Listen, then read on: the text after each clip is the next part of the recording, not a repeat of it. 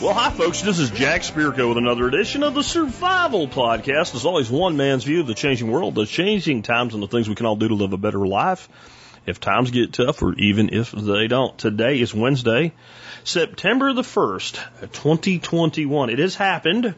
August is gone like a fart in the wind. We have one month left in Q3 of the year, and then we're into fall and winter. We, we are, we are far closer right now to Christmas Day than I guess we are to Easter. I'd be one way to look at it. I, I'm not sure if that's right, but it's it, it, it probably is. We the year has gone really really quickly. I I don't know what happened this year, guys. I felt like uh, January first to May thirty first went like boom, and then I felt like June was like forever, and then July first to now, boom, like just gone so quickly. Um, this year's been one of the fastest moving years, at least for me, uh, that I think I've ever had. I, I just, I don't feel like it's been eight months of 2021 yet, but it has. And that means, of course, what? Tick tock, tick tock. The clock ticks for us all. You're either working on your personal liberty, independence, and freedom, or life is pushing you backwards. That's the only way it can go. One way you can uh, really develop more independence and liberty and freedom in your life is to build more wealth. And one of the best ways in the world to build wealth is with land. Uh, land and real estate are one of the best investments historically, period. Uh, land and real estate make more millionaires in this country than any other single thing. Uh, and today we're going to be talking about land, specifically raw land, uh, with a gentleman uh, named Dave Deniston, who runs a company, and his whole business is in finding land, buying land, and selling land. And he specializes in raw land. Uh, he does it either, you know, cash price or you get your own financing or with owner financing. He makes it really affordable. And he's not here to just try to get you to buy land from him. He's uh, in a lot of different areas, but he's in really heavily a few states. And that means that if you're in Georgia or Texas, you're probably not going to buy land from him. He's here to help you anyway, to help you understand, you know, what the ins and outs of buying and selling raw land are, uh, what to look for, gotchas to watch out for so you don't get hurt. Uh, we have a really good discussion about things that can can be you can figure it out so you don't make the mistake, but it's real easy not to see it if you don't know to look for it. I'll put it that way. Um, some real world experience from his side and some real world experience from my side. Um, he also has a great podcast uh, about land and buying land, and, and it's called Land Stories, and we'll tell you more about that. And we'll have him on in just a minute. Before we do, let's go ahead and take care of our two sponsors of the day. Sponsor of the day, number one today, RidgeWallet.com. I love RidgeWallet for two big reasons, well, three. First is it makes me look. I just added the third one, but I'm gonna call it first. It, it makes me look cool because people are like, "Wow, that's a Ridge wallet." When I pay for stuff at the store, and I, when I brought them on as a sponsor three years ago, I didn't, I didn't know that would happen. I didn't realize how big of a brand they had become. But like, so it makes me look cool. Number two, though, it's minimalist. I have not missed the giant lump loaf of a billfold I used to carry around on my butt and make my posture bad when I sat down on top of it. Uh, so because it's comfortable to carry, I don't like leave it in my truck, get to the place to pay for stuff, and then realize I don't have my wallet on me. I don't leave it at home, et cetera. It's always on me. And the, the, the third reason is it prevents identity theft because it shields those little stupid RFID cards they have and everything now from being sniffed out by a part you can buy for about $18 on eBay. So I love Ridge Wallet. I think if you try them out, you will too. They're cool, they're minimalist, and they protect your identity. Next up today, Backwoods Home Magazine. Been reading them since 1993, still a subscriber.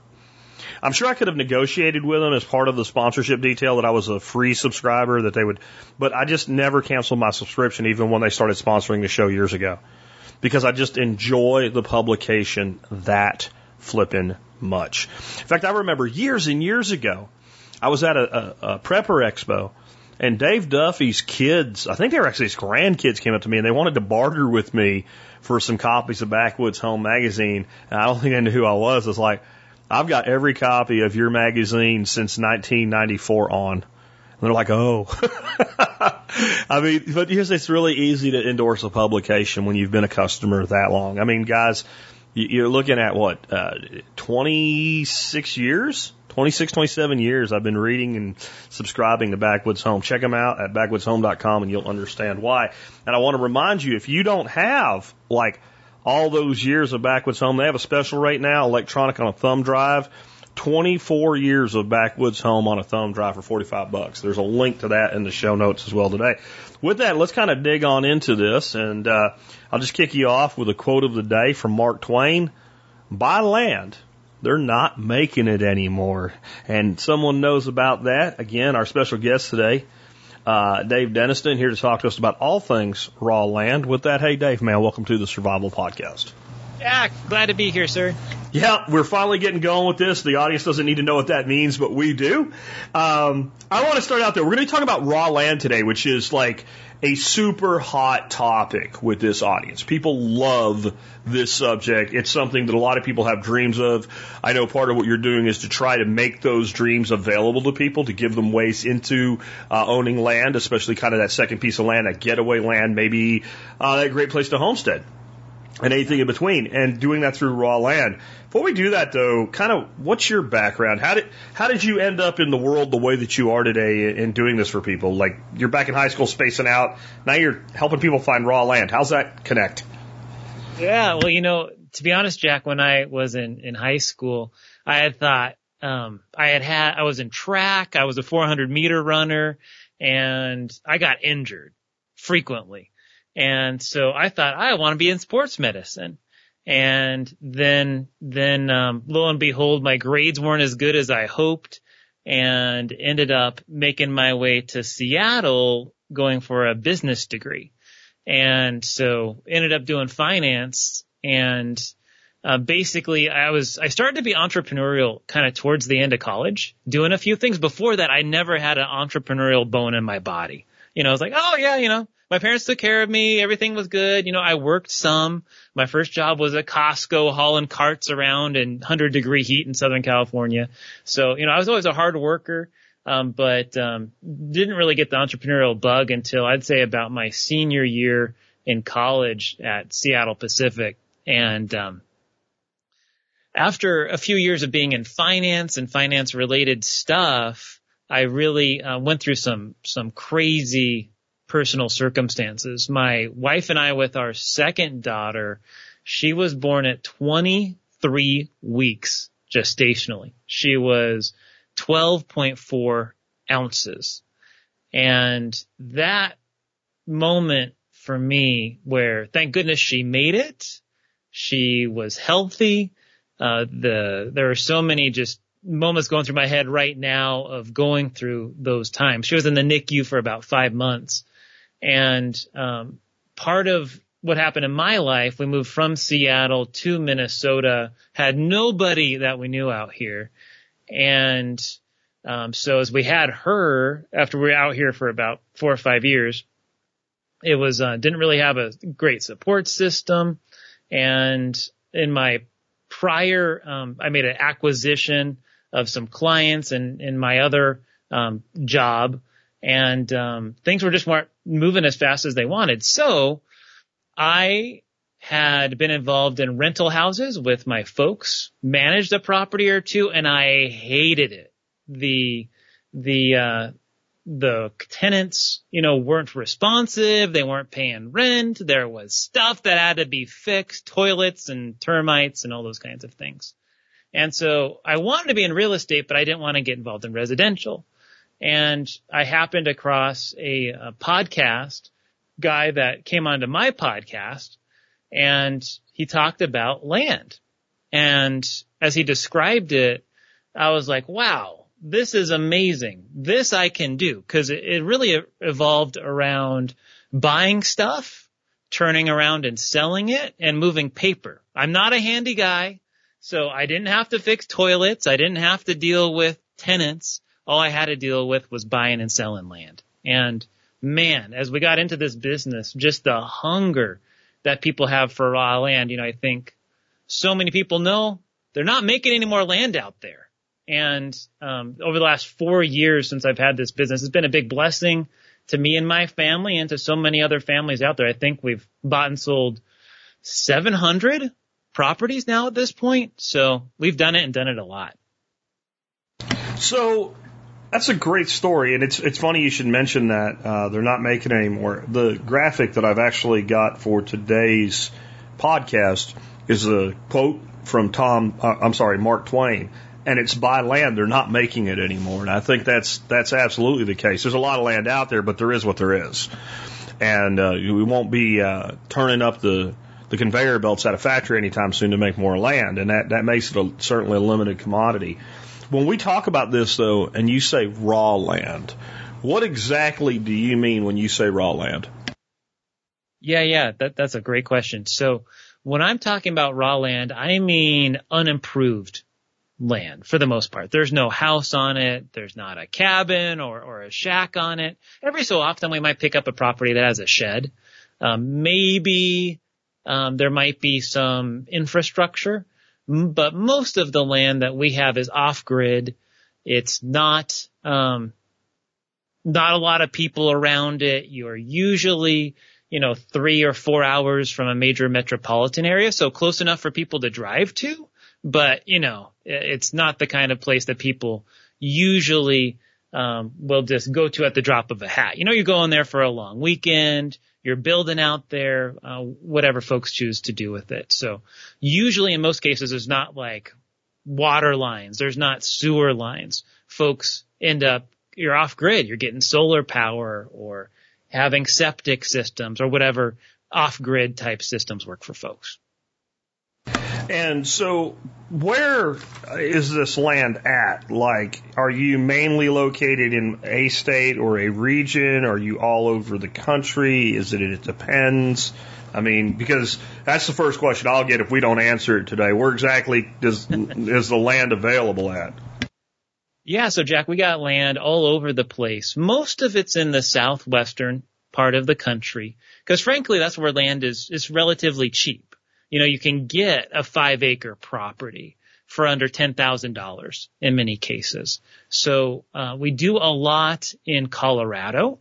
We do a lot in New Mexico. We do a lot in Arizona and we do a fair amount in Oregon. And most recently, I've started buying more land locally here in Minnesota, uh, up north where there's lots of trees and, um, lots of, of pretty maintained roads up north. So that's uh, that's generally where I've been been buying and selling them. But we're continuing to expand. Uh, we're we're getting into um, Wisconsin and Michigan. We're getting into some Florida.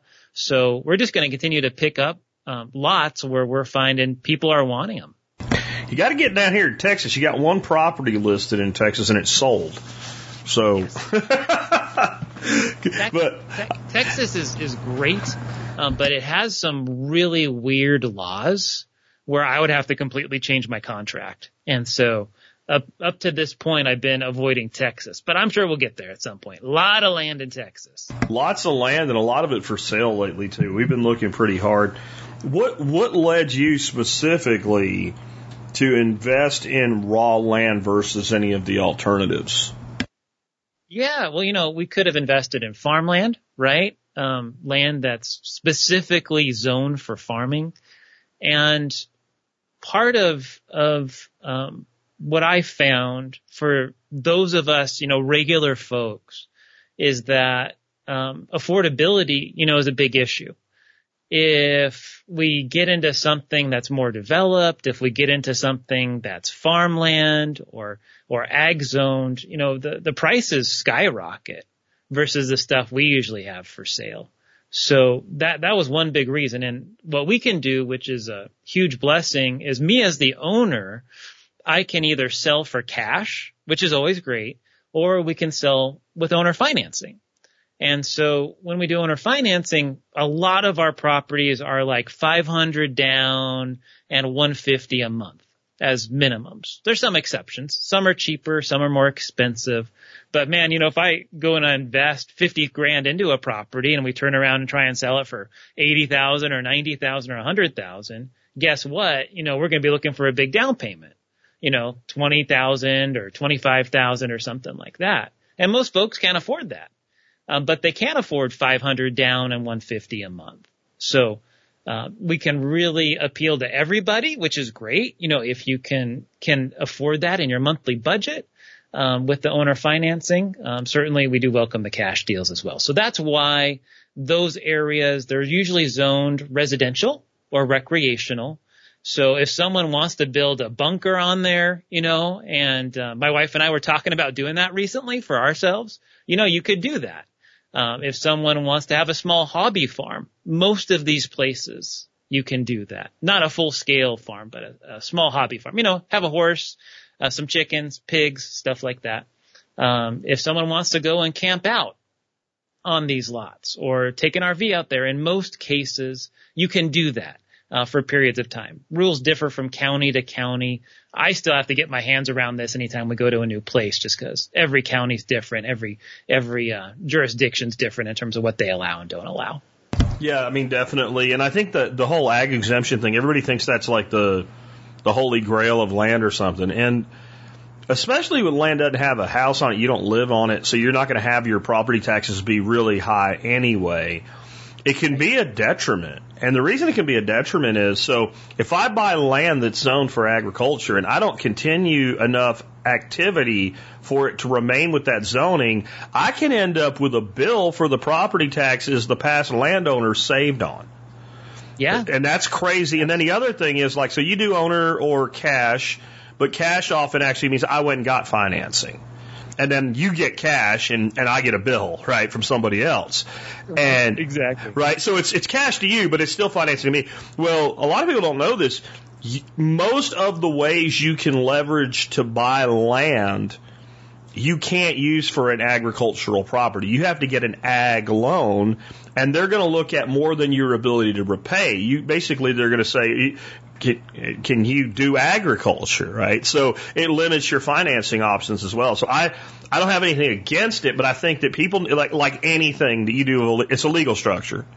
And you need to think about what you're doing because the other side of it is that now this applies to the person you're going to sell it to. Right. So if you buy, like, we looked at one house, we didn't buy it, but when I was looking for this place, it was 10 acres, nice four bedroom house, zoned ag.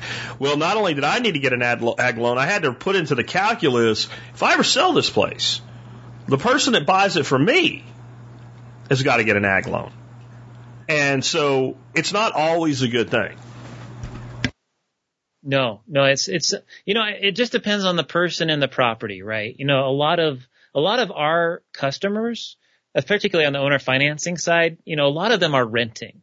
You know, they, they don't own a lot in their lives. And this is like their one chance to own something, you know, to get their piece of the, the American dream. And we feel very blessed to work with the people our we do. And frankly, you know, the, the vast majority of them couldn't get credit from a bank. It's not going to happen um, because maybe they've had past issues, maybe they've been unemployed, you know, whatever the reason. And so um, when you have to go through underwriting, which we don't do, um, then you may not get a loan at all. You know, is the chance that you you risk. And usually, from my understanding and studying this stuff, you know, you get a home, right? The home, if you get a federally backed loan, you might only have to put down 5% or 10%.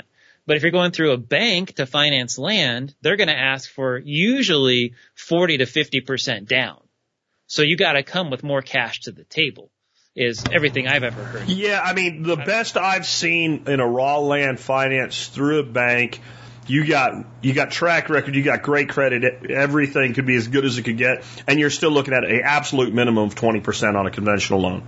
Absolute, and that that's that's uh it's not rare as hen's teeth, but it, it it's probably rare as rare as a fake unicorn anyway. It's it, usually it is more than that. So, and like you said, everything varies state to state, county to county, et cetera, with the way certain things are done, and that even ties into some financing, I think. But best deal I've ever seen was 20% down. And, you know, on a $100,000 property, it's $20,000. Yeah. It's significant. Yeah, if it's a 40% down, it's $40,000, and it's 40000 I don't have to develop the property with, where I could easily service the debt. But I, I can't necessarily come up with 40 grand in th- if I want to put a cabin or something like that on it. Well, and, and here's the thing. I mean, just about land in general. What's crazy is, you know, some of these, these lots that we sold three or four years ago, they have literally doubled or tripled in value. Now, I don't know if that's going to continue in the future, but you know, even on financing terms, a lot of our buyers have done really well. We all know the government's printing money left and right and all these PPP loans, all, all this, this, um, concern obviously with the coronavirus, you know, whether you believe it or not. A lot of people do, you know, and, um, a lot of people are looking for land and I believe that it's only going to get worse before it gets better. So, you know, I think, um, if someone's interested, you know, now's the time because with all the dollars being printed out there, we could very well be in a situation where hard assets like land are just going to keep skyrocketing. I think that's definitely possible. Um, I, I don't know exactly how it's worked out across two years here now, but what I've seen lately in Texas, which is is kind of counterintuitive, is land raw land, the kind of stuff we're talking about today. That's at least two hours or more from you know Dallas, Austin, whatever, where it's not. It wouldn't be convenient to build your house there and drive to work every day if you worked in a city. Has actually come down significantly over the summer. And I'm, my feeling is part of it is what you said. There's so much of it here. And so we had our big boom and you, you get a pullback, you know, but it's, it's still certainly higher than it was two years ago by a great deal. Definitely, you know, I'm sure different areas. I'll tell you that, you know, some of the areas where I used to buy land, I might have bought it for a thousand bucks. I have to pay 2,500 bucks now for that same property. So um, I know on the buying side, on our end, um, things have gone up, and and it trickles through, of course, on the selling side. Um, so who, who knows? Yeah. Things things Yeah. have changed. It- It's a dynamic market. Um, each market has, of course, sub markets to it.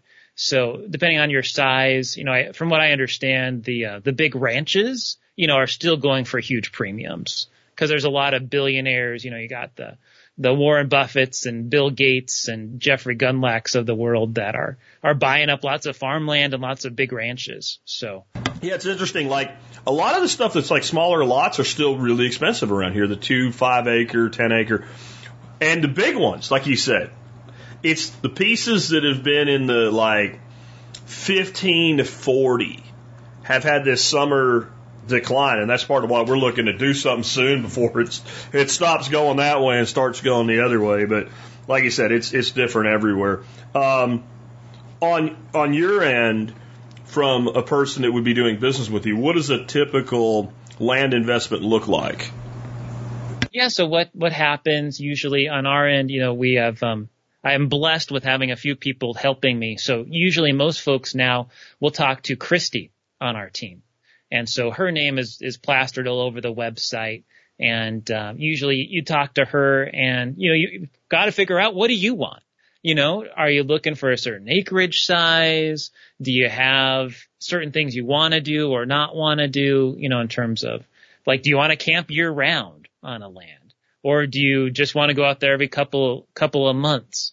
Uh, are you looking to build? You know, so we have to get through all those different kinds of questions to figure out what's right for you. And we have a lot of information on every listing on our website, so we'll include some of the basic county rules that you'd want to know. We include, you know, minimum square footage. We include the uh, the pricing. All that stuff is right there for people to peruse. So um, certainly talking to Christy is helpful. And then once someone has picked out a property, we'll send a two-page purchase sale agreement, which we send over DocuSign. People have a chance to read through it, review it, make sure everything looks good, that we captured all of your info correctly, all the price and stuff is, is correctly listed. We sign it. And um, I sign it, they sign it, we each get a copy. And then after that's all done, then just got to do the down payment. And then we figure out the, the logistics from there in terms of monthly or cash and, and how that works. So it's pretty, pretty straightforward, pretty simple. So many folks tell us this is the easiest thing I've ever done. You know, they get skeptical at uh, how easy, how easy it is, but we make it real easy for folks and all the different systems and stuff that we use. Yeah, and I'm assuming you're not picking up cans for your income or something. I would I would call it affordable. I'm looking at one property right now in New Mexico on your site. Uh, the owner finance price is uh, twenty grand, nine nine nine nine nine. Yeah, uh, type thing. Uh, but uh, total down is thirty five hundred bucks and a hundred dollar a month payment, and that's on a eight acre piece of property. And, and I mean that's pretty affordable entry into a property of that size. Uh, also, I notice you have no prepayment penalties, no hidden fees, et cetera, right? So it's like, I'm not going to do this in four years into the loan. I'm going to get hit with a balloon payment for 12 grand or anything. No, no, absolutely not. No, actually, the way that we structure things is we want people to put down as much as possible and to um, make as high a monthly payment as possible, right? That way I get my money back and we make some return on it the longer a note goes, the more risk we're taking that someone defaults on it. So we structure it so that you could get anywhere from 0% interest up to 10% interest. So, you know, that's full disclosure up front and it depends on how long you're financing. Longer you're financing, you know, five years or longer, you can get 10%. You could get zero if you're financing under a year. So that's the only cost that we have to work out with folks, you know, to really see, you know, what's going to work for them. Some folks say, you know what, Dave, I'd rather um, have the lowest monthly commitment possible in case the world's blowing up and I have to walk away from this thing. Um, other folks say, you know what, I'd rather get this done as soon as possible. So we can work with all that. Um, we just have certain minimums we got to do. We're not looking for the 20, 30, 40% the bank is. Um, so it makes it more affordable for folks and we can probably give better terms on the loans than a lot of banks would give. So that's. And I guess you're using the primary collateral then as the land itself. That's right. Yeah. Yeah. So uh, most of the time we do this through a land contract, uh, land contract, larger pieces on owner financing. We might go through title. Um, but generally we, we avoid that because it, it gets much more expensive for the buyer and seller on anything under 20 grand. So, um, we, we will do both of those things and it's, it's easy for everyone to back away, uh, from a land contract if necessary. Gotcha. Gotcha. Um, so how do you like find this? How are you targeting leads, like as far as, as buyers, sellers, et cetera? Yeah, man. Yeah. So it's, um, it's a really cool business. Um, really, you know, everything could be done from the comfort of our home if we want to. Um, but I do have office space that, that we have. And so what we do is I acquire land in three different ways.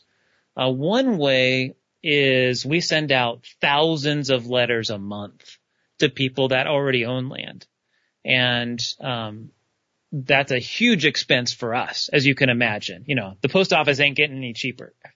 and, and so, um, we're offering people, um, money for their properties and, you know, maybe one out of every 300 or 400 or 500 end up taking us on that offer. And then, um, in that case, we might close through a title company. We might do a self closing and then we, we turn around and sell it.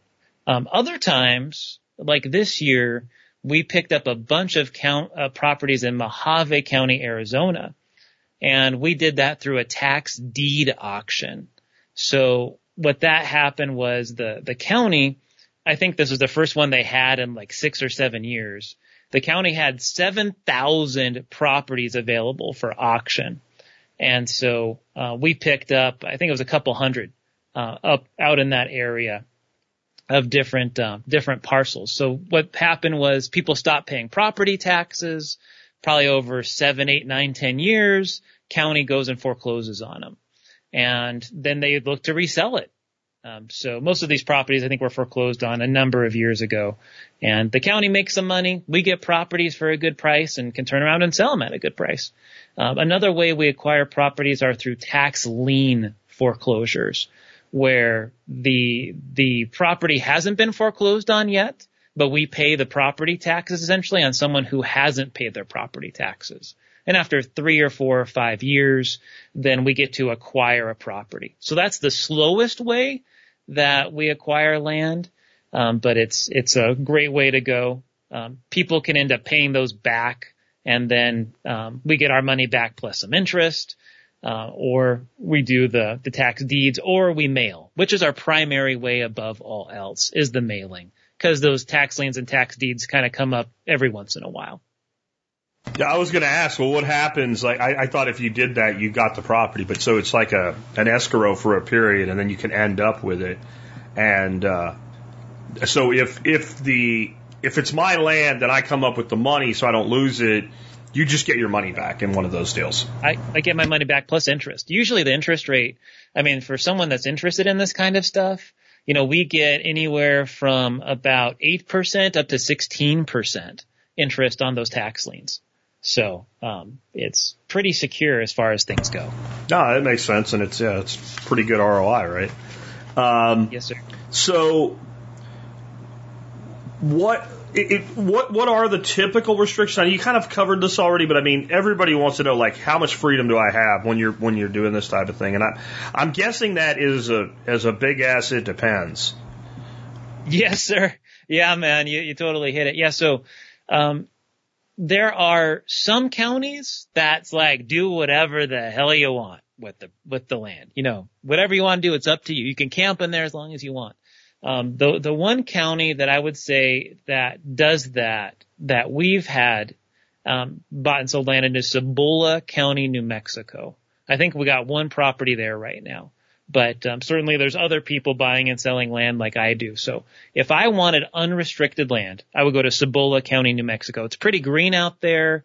You know, you, you get um, warm temperatures, but you don't usually get the hundred degree desert type stuff. So pretty moderate. Um, so I like that county for unrestricted land. Stay as long as you want, build whatever the heck you want. You know, you really, really have full control over the land. Um, there are other counties and states where that's not the case. Uh, I've found generally the more liberal states tend to be more restrictive, like Oregon tends to be more restrictive, for example, as a state. And each county can have its own rules. Um, but we like Klamath County. They're a little, little less restrictive, but they do have, for example, um, camping and RV restrictions where you can go out for three or four weeks every six months out on your land. So you can't like camp or RV full time there. Uh, but you could build a house, you know, you could build a tiny house even. So like 200 or 300 square feet in Klamath County, Oregon. Other, um, counties off the top of my head, like Costilla County, Colorado, they have, I think you could camp or take an RV out there for two or three weeks every three months. And then, um, minimum square footage is like 600 square feet on, um, on Costilla County.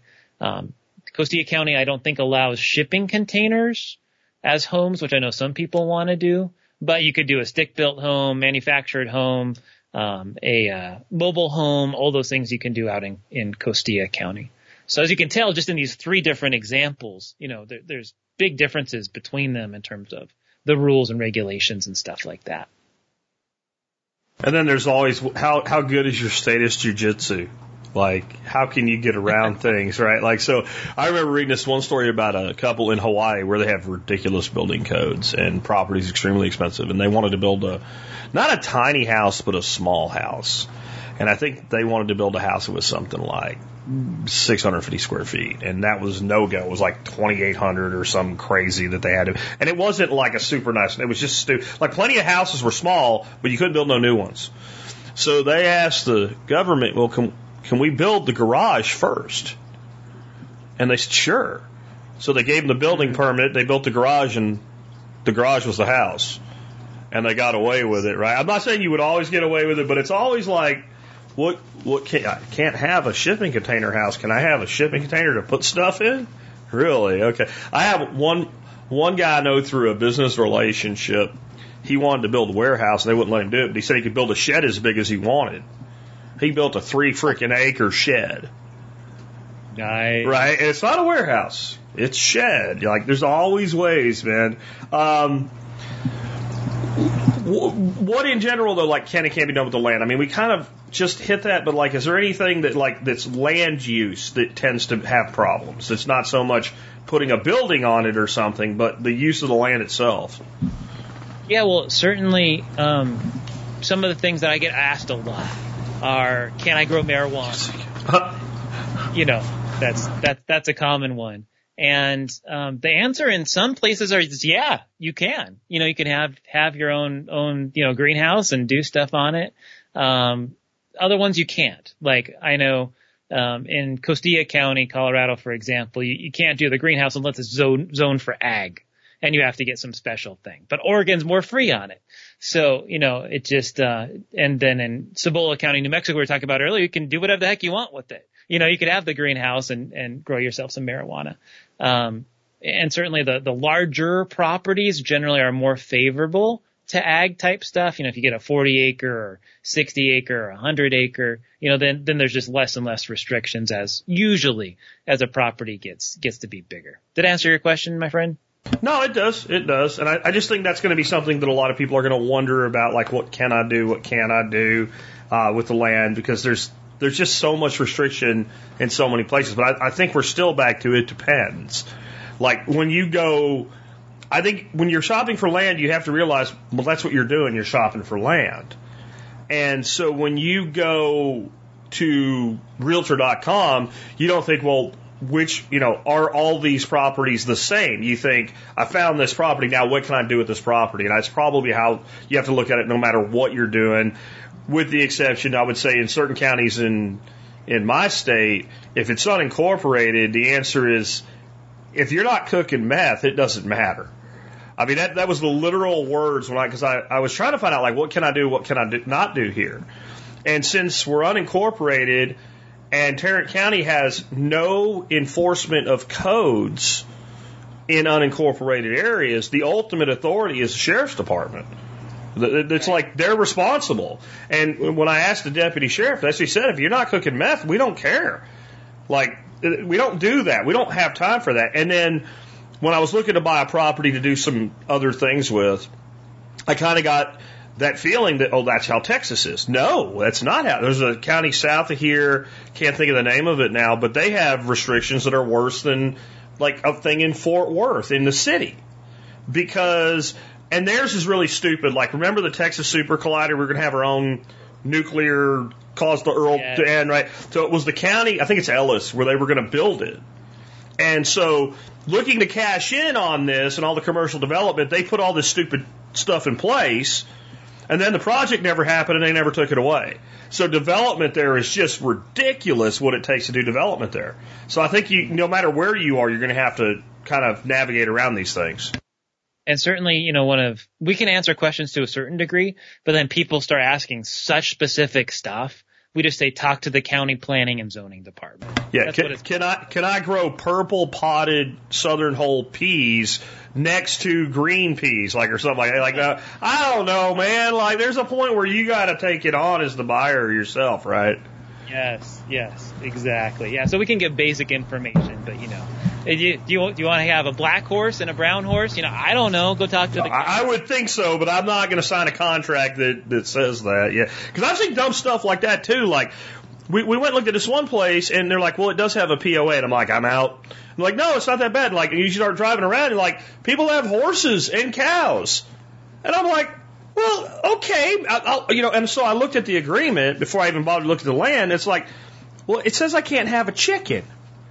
This guy living next to me has a cow dropping a steaming pile, and I can't have a chick. I don't understand. No. And then I had to get like, if you want to build a fence, you had to go to the POA with a model of what the fence would look like. Like you're like you're in grade school making a what the hell do they call those things a a diorama or something, you know? And like, can I please build? No, no, I'm out. And so I think you always have to really kind of drill down and look. Um, how are you mainly marketing um, to potential land sellers, to potential buyers? How, how do you get the word out? Yeah, so um, most of our marketing is all, all done on online for the most part. Um, we have a podcast called Land Stories. People definitely can check that out, just uh, just like this one on all your favorite uh, iTunes and Google Play and, and wherever else podcasts are are listened to. So Land Stories is the name of that. We have a YouTube channel that folks can go check out and, and peruse all the different properties that we have and have had in the past. And we have some good content on there with some of the, the land stories. I video record them and throw them up on there too. And then, um, we use a, our own website, which has lots and lots and lots of listings there. genfamproperties.com for generation family properties, G-E-N-F-A-M properties.com. And then we list on a bunch of land selling websites. So if anyone ever peruses Land Watch or Lands of America or Land Flip, uh, we have our stuff listed all over the place. So that's, uh, that's the primary ways we do it. Very cool. And what what ha- you, you kind of mentioned this too toward the beginning. There's been some good returns, but what is what is the return on ve- investment like? Kind of an, an average, maybe I guess, when it comes to, to land like this uh, over time. The um, it it differs from property to property. Um, in terms of, of what that is, the more expensive the property, the, the lower the ROI for, for me. So, you know, usually I'm looking before some costs, you know, to double my money. So if I'm paying 10,000 for it, I'm hoping to sell it for 20,000, something like that. Some properties we happen to get for really cheap. You know, we might be able to buy some for five grand or 7,000 or something like that. And then of course we have all kinds of expenses. I have lots of staff. We have deed filing fees, all this marketing I have to pay for. So the, the, the actual, my actual rate of return is never never um, a hundred percent minimum. You know, it probably becomes fifty percent or something like that at the end of the day. So it's a, it's a great business. It's a profitable business, um, and um, we love helping people. And so, if somebody wanted to to kind of emulate what you're doing, specifically maybe you know in a state you're not really active in, would it does it benefit them at all to be within the state? Like you mentioned, like you'd have to change some things structurally to be in business here in Texas. Would that not be the case if someone was in Texas with their business? Is it because you're out of state, or is it something that like it ain't really that big a deal? It's just that you got to do it different. And if a person was starting up, it wouldn't really matter because they would build their business to what Texas requires or any other state that you're not in. Yeah, yeah, the latter. You know, I'd say um, it, it doesn't really matter what state you're in. It's just you got to get familiar with the state's rules that you do business in. And uh, most of the Southwest, Arizona, New Mexico, and um, Colorado all have like the same rules, really. So it's like super easy, which is why I've done a lot of business there and continue to do a lot of business there. Um, but there are some states like California, Texas, New York that um, differ. Um, some states are attorney states, off the top of my head, I believe um, Georgia, South Carolina, Massachusetts, New York, all those are attorney states, so you can't do self closings. So uh, it costs you a lot more because you got to go through an attorney, and so you know you're going to pay twenty five hundred bucks. So you're not going to buy a thousand dollar property like I am and sell it for four grand because it doesn't make sense turn around and sell. It costs you more in the administration than the property itself, right? Yeah. Yeah, you learn weird stuff like that in a lot of places. Like it, Texas is a terrible place to get sued in small claims court. Great place to get sued in a big lawsuit. Terrible place to be sued for fifteen hundred bucks. And the reason is, in most counties, not real estate, but kind of the same vein. In most counties, anyway, if you are a corporation and you are sued in small claims court, you cannot represent yourself. You have to be represented by an attorney. So it's real easy to sue a company for 500 bucks and get them to settle, settle with you. Um, because it cost me 1500 bucks for that attorney to spend 90 minutes, you know, waiting there to, to represent me. Um, what keeps it in line is the, uh, the, the, the countersuit penalties for frivolous on that are really high. You can get your ass in a big sling if there's nothing. Like you just decided you were going to sue because I don't know you walked by and stubbed your toe on the garbage can outside. Like you, you'll you'll end up in hock for the rest of your life. Maybe you know they're they're pretty heavy on that, that tort reform stuff. But uh, when it comes to like you, there was an interaction and there's any dispute at all, even if you even if you were wrong, you can sue and they got to get an attorney. I got sued by a graphic artist, and my attorney said I can slam dunk her, but it's gonna be twenty five hundred dollars to save you four hundred bucks. And I'm like, dumb bitch, you know. So you got, yeah, I guess you got to carefully choose what states you do what kind of business in. Exactly. Yeah. So it, it, I wish, I wish I could give some simple answer, but it's not simple. Um, but basically, you know, like me in Minnesota, I could do stuff in Texas. And if I was starting out, maybe I would start in Texas. Um, but uh, you just you just got to get familiar with with your state and and even the counties. You know, just kind of dig in there. There's there's lots of people that um, that are teaching how to do this. Uh, what I do, there's Seth Williams at RE Tipster. There's um, Steven Butala and, and Jill DeWitt at Land Academy. There's Mark Podolsky at Land Geek. So there's lots of people that teach how to do this stuff. I'm not I'm not in that game, um, but um, they they definitely can get you started. You know, if that's something folks are are interested in, if you want to run a business. And I'll tell you, you know, it is a business. You know, this is not um, something that you can do for an hour a week. You know, this is not something passive a lot of people like to talk about quote unquote passive income. This is, this is a business with residual income that you can get on notes and, and whatnot. But it takes a lot of time and a lot of work and a lot of effort. And so just realize that, you know, eyes wide open going in. Some of these people will try to sell you on how easy it is and it's not easy. I'll tell you right now. I've also noticed. I've also noticed you guys are not real competitive with each other as far as like having animosity or, or what have you. Like because I've seen that in businesses that are little bitty dinky businesses, and you wouldn't think, but like I've seen fishing guides freaking let the air out of each other's tires, and I mean, like just crazy crap over whose lake, you know, Lake Tawakoni is or something. What are you talking? It's a public lake, but like real estate investors as a whole have always seemed to be very receptive to mentoring others and things like that, even when there's not always necessarily something directly in it for them. And I think it's just because the pool's so big. You know, like there's only so many people that are going to fish a certain lake, and I guess that's why those guys get that way. They don't know. They also don't know anything about marketing.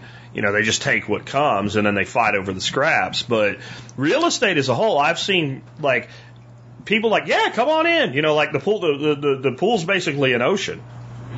Yeah, well, I, I think that's true, and I think the other thing too that that is great is it's it's very much a relationship business. And so uh, there are sometimes I sell properties to other land investors. And so we have reciprocal relationships. Other times I've bought properties from other land investors. I don't do that so much now, but early on I did in the first couple of years of the business because then I didn't have to worry about mailing. And so, you know, you build these great relationships with people and, and it can be reciprocal. You know, you're not necessarily in competition. You can be working together in some cases in a mutually beneficial type relationship. So, um, there's a lot of great communities, a lot of great people, and and we work together. Sometimes some people fund other people's deals. Um, that that they might even be competing against each other in some cases. But you know, I think um, in our case, what what's setting us apart is a lot of the marketing we do. You know, I spend more marketing money than pretty much any other land investor I know.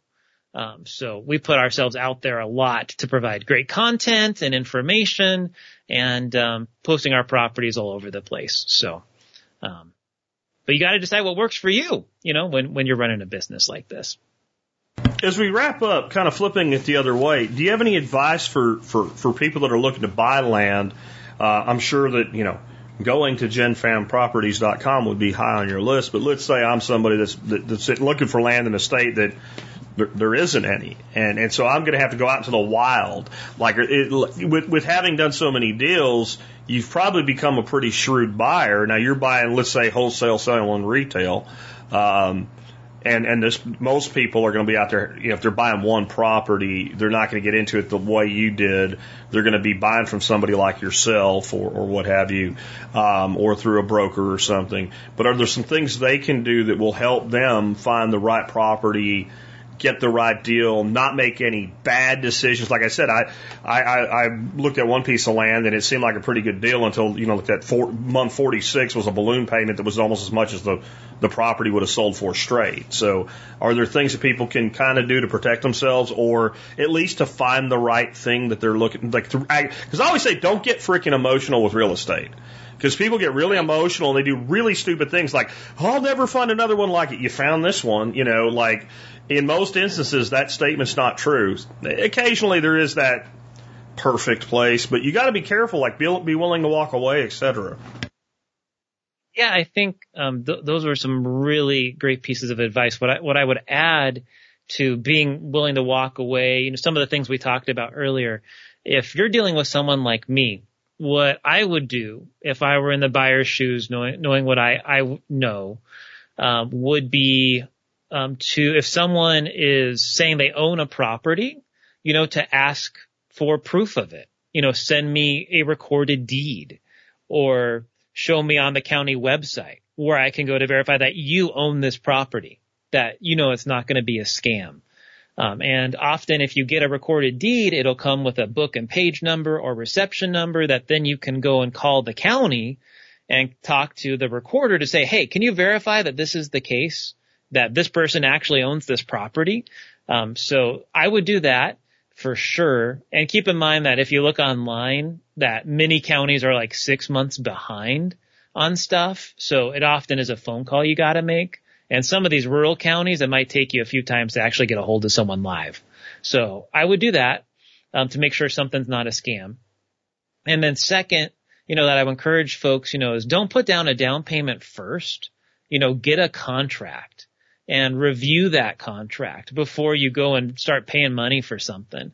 That way you can avoid what you were just talking about of um, getting screwed over by the terms of the contract. Because some people won't refund money, right? And you don't want to have to go and claw something back um, without reviewing over a document first. So those are two critical pieces of advice I would get.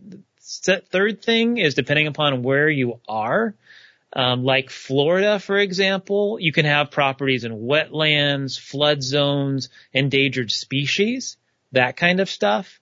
So I would be looking for those kinds of things. Certain states that may not matter. Heck, in Texas, you probably don't have to worry about that except on the, the eastern side of the state near Louisiana.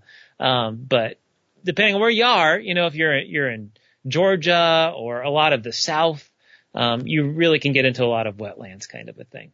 Yeah, that's And, uh, that's a thing.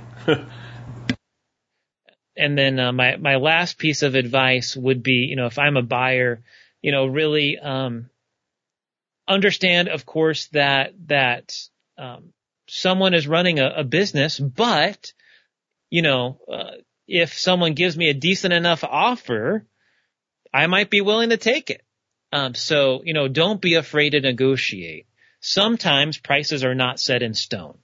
So, you know, if I have a property listed for four grand and you offer me 3,500, I might take you up on that offer if you're paying cash. If you're, if I'm owner financing it, I'm not as likely to change the price unless you're putting down a higher down payment or something like that, like a substantial down payment. So, um, don't be afraid to negotiate, but of course, you know, there, there are some things that, that aren't negotiable depending upon what I bought a property for and stuff like that. No, that makes sense. I, I would I would add, and it's probably the the states you're in, you're not dealing with anywhere near as much as you would here, but uh, mineral rights. And mineral rights here generally mean uh, natural gas or oil. That's what it really means. You know, there's not a lot of uh, I don't know uh, t- titanium being pulled out of the ground here, or coal, or what have you. um, and there are a lot of land for sale right now that the seller's maintaining the rights to the minerals, which is again most of it right now is gas, and that's fine because it's the type of property I'm talking about. What you'll see when you look at an aerial of it is there's a pad where there used to be a gas well or some sort of mm. infrastructure, right? And that may take up three quarters of an acre of a 20 acre property. It, it basically is down to, to, to either sand or, you know, limestone, caliche soil or something like that. And okay, it is what it is and it, it takes from the land what the value is.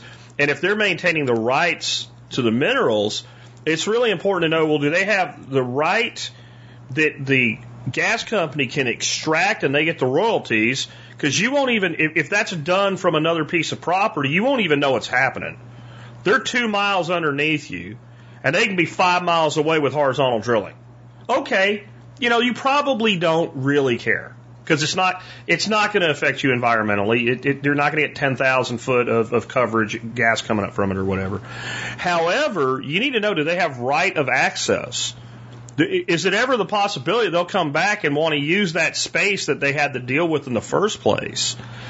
Because if they have that right of access, sometimes there's a time limit. Sometimes it, you know, the time limit's so long it might as well be in perpetuity.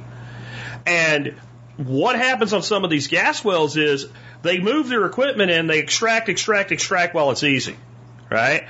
and maybe they do some fracking or whatever, but they're extracting it, and it's not so easy anymore. And, and what people think is, well, that well's gone. No, uh-uh. There's a lot of gas. I mean, basically, the reason this is going on is about 80% of the state of Texas, if you dig a hole, dig a hole deep, deep enough, there's gas. Like it's li- like everywhere. This is like a huge ocean basin, is what it is from 50 million years ago.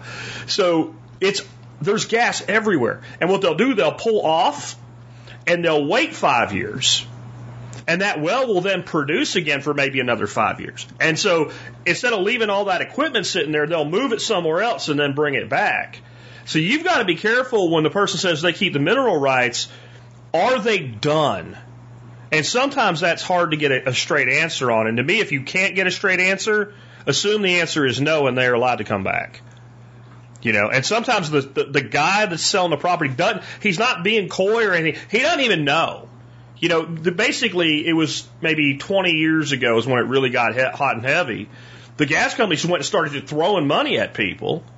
And people are like, what, I get $18,000 today plus royalties for as long as you extract? And then my estimated monthly is 900 bucks? They didn't even care. They didn't care what it meant long term. They just did it. And, and now you gotta be, you gotta dig back and find the answer to those questions so you know what you're uh, involved with. The other thing you have to worry about is did they screw something up? And are they still on the hook if the government comes in, EPA comes in and says, "Hey, um, there's uh, there's cadmium here now, and you're destroying the, the the the breeding habitat of the striped-tailed foofy flu, and you owe us fifty thousand bucks." You got to be really careful on stuff like that too.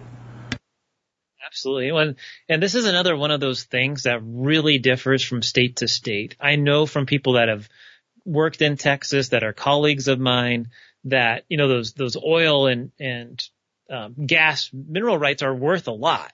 And the state of Texas is favorable towards the drilling companies for it. So even if you own the topsoil rights, if someone has the oil and mineral rights, you know, you, you, they could start drilling on your property. Whereas in Colorado, um, that's not the case. If someone else has the oil and mineral rights, uh, but you have the topsoil rights to it, then they can't start drilling without your permission. So it, these things again differ state to state. And so some people say, oh, what about mineral rights? And it's like, it doesn't matter in the state of Colorado because they can't do anything with it anyhow. They're practically worthless unless you agree to it with your property. Um, the the other thing that I would encourage folks to do, which again, knowing what I know now, that I would be careful of, and I would research, would be if there are any back owed taxes or back owed HOA dues if it's in an HOA, because um, those are the ways that we acquire property, right? You know, we're we're buying them because someone forgets to pay on their taxes. So you got to look for stuff that might be getting foreclosed on or in process of foreclosed on. Um, if they owe the back taxes, maybe you want them to clear it before you buy it, stuff like that. Or maybe some other form of lien that's not tax related, right? Like I've I've leveraged this property elsewhere in some sort of private contract, and it, it, one way or another, for it to be enforceable, it has to be publicly discoverable. But that doesn't necessarily mean easily discoverable. Right. You got it. Yes, sir. Yeah, it'll be nice when we eventually can bring blockchain into this and basically tokenize properties and there's everything that matters against it, but that's not going to be real soon. So you got to be real careful with this. Well, dude, I appreciate you. you want to tell people how they can uh, find out more about you and you just mention your resources. I'll have links to everything in the show notes as well so people don't have to write things down or whatever. Yeah, for sure. Well, if you do a search for Generation Family Properties, you'll find us all over the place. Um, certainly, you can go to genfamproperties.com, the YouTube channel, and if someone is, is really interested in buying a property, um, you're certainly welcome to contact me, uh, which my um, Google Voice phone number that I use to filter calls is 775-234-2058. Or if you want to get a hold of someone sooner, probably Christy is your gal, and you can contact Christy at 971-248-6715. Text, phone call, whatever. And her email address is sales at genfamland.com. That's sales at G-E-N-F-A-M land.com. And, and tell us a little bit here about your podcast before you go. What, what is kind of your podcast like? What is a typical episode like? Yeah, yeah. So land stories um, on on iTunes. You know, we talk about a whole variety of topics. Um, we've talked about some of these things that we've addressed today. Uh, we've talked about understanding title and chain of title and uh, liens, and uh, we've we've dived into who are the ten largest landholders in America. Um, we've brought on into the podcast some some folks that have bought property from us so you can hear about what's their story, what are they doing with the land, what are their plans with the land, um, stuff like that. And um, lots and lots of great content. We talked about how to know how something isn't a scam. Um, we brought on a guy that does um, loan on land, Jeremy Stevens from Landline Lending.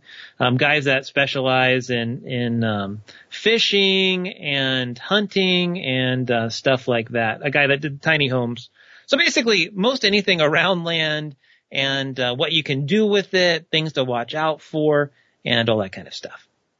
Well, very cool, and I, I like that because it's not like episode one, 10 reasons to buy land from us. Episode two, 10 more reasons. To, like it's not an infomercial.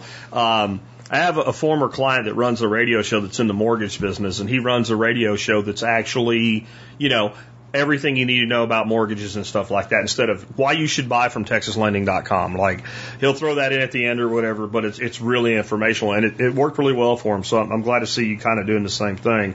And Dave, man, this has been really interesting. I definitely recommend people get by your website, uh, check out your podcast, et cetera. And again, like I said, I'll have links to everything in the show notes today. And thanks for hanging out with us for about an hour today yeah, it's been fun. You guys, um, feel free to, to hit us up anytime and we'll have to have you on our podcast, my friends, so people can hear you on there too. Yeah, man, I'd love to, I'd love to come hang out. Just, uh, get in touch with Arthur to set that up. And, uh, and with that, I'll say, uh, thanks for being on the show today. All right. Thank you.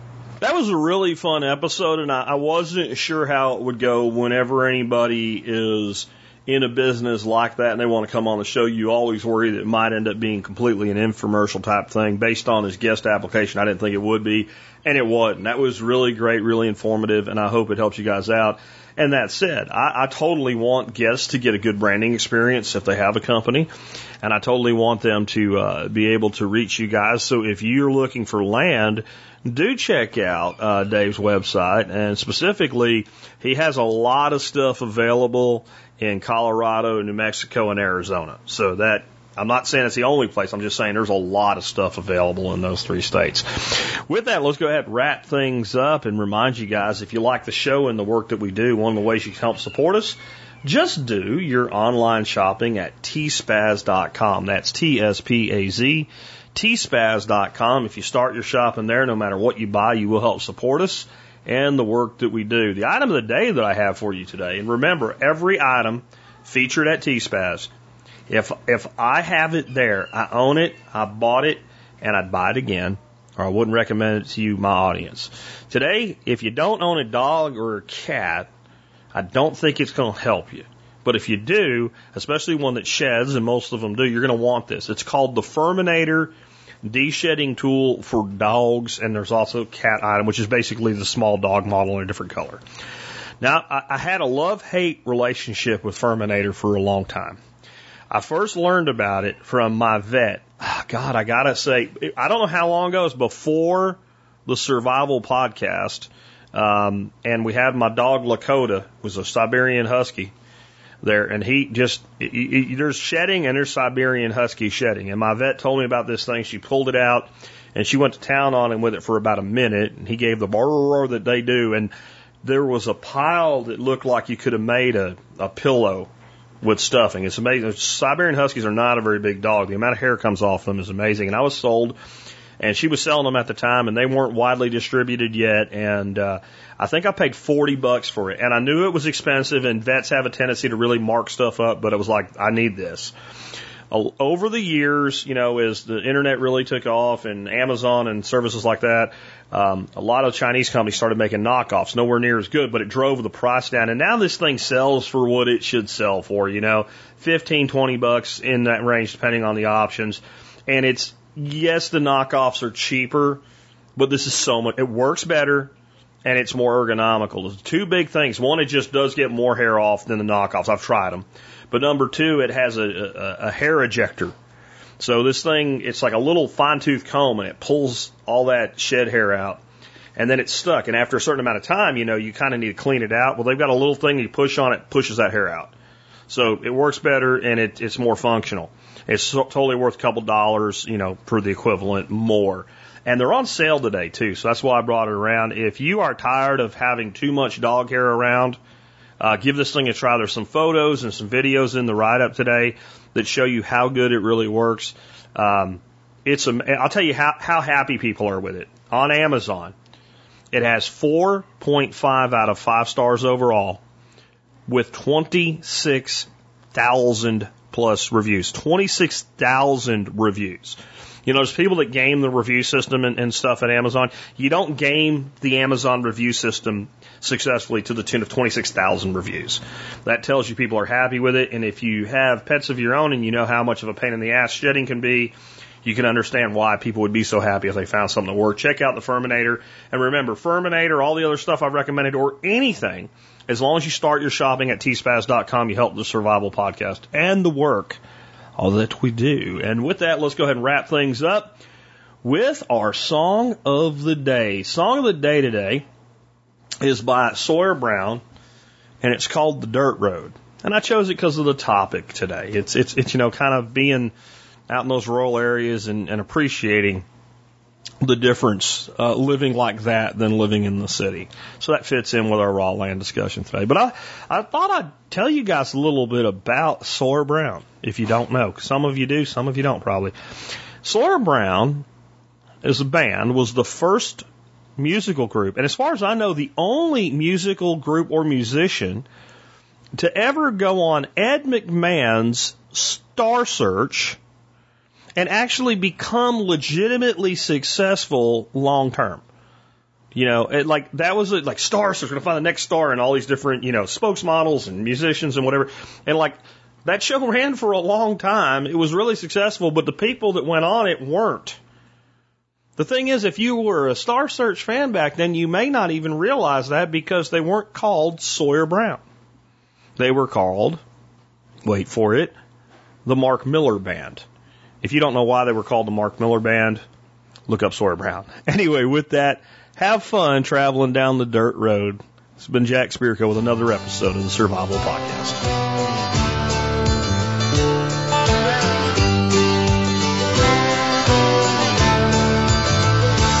Daddy worked hard for his dollar. He said some folks don't, but that's okay. For they won't know which road to follow because an easy street might lead you astray. I'll take the dirt road. It's all I know. I've been a walking it for years. It's gone where I need to go. Oh, it ain't easy. It ain't supposed to be. So I'll take my time. And life won't pass me by. Cause it's right there to find. On the dirt road.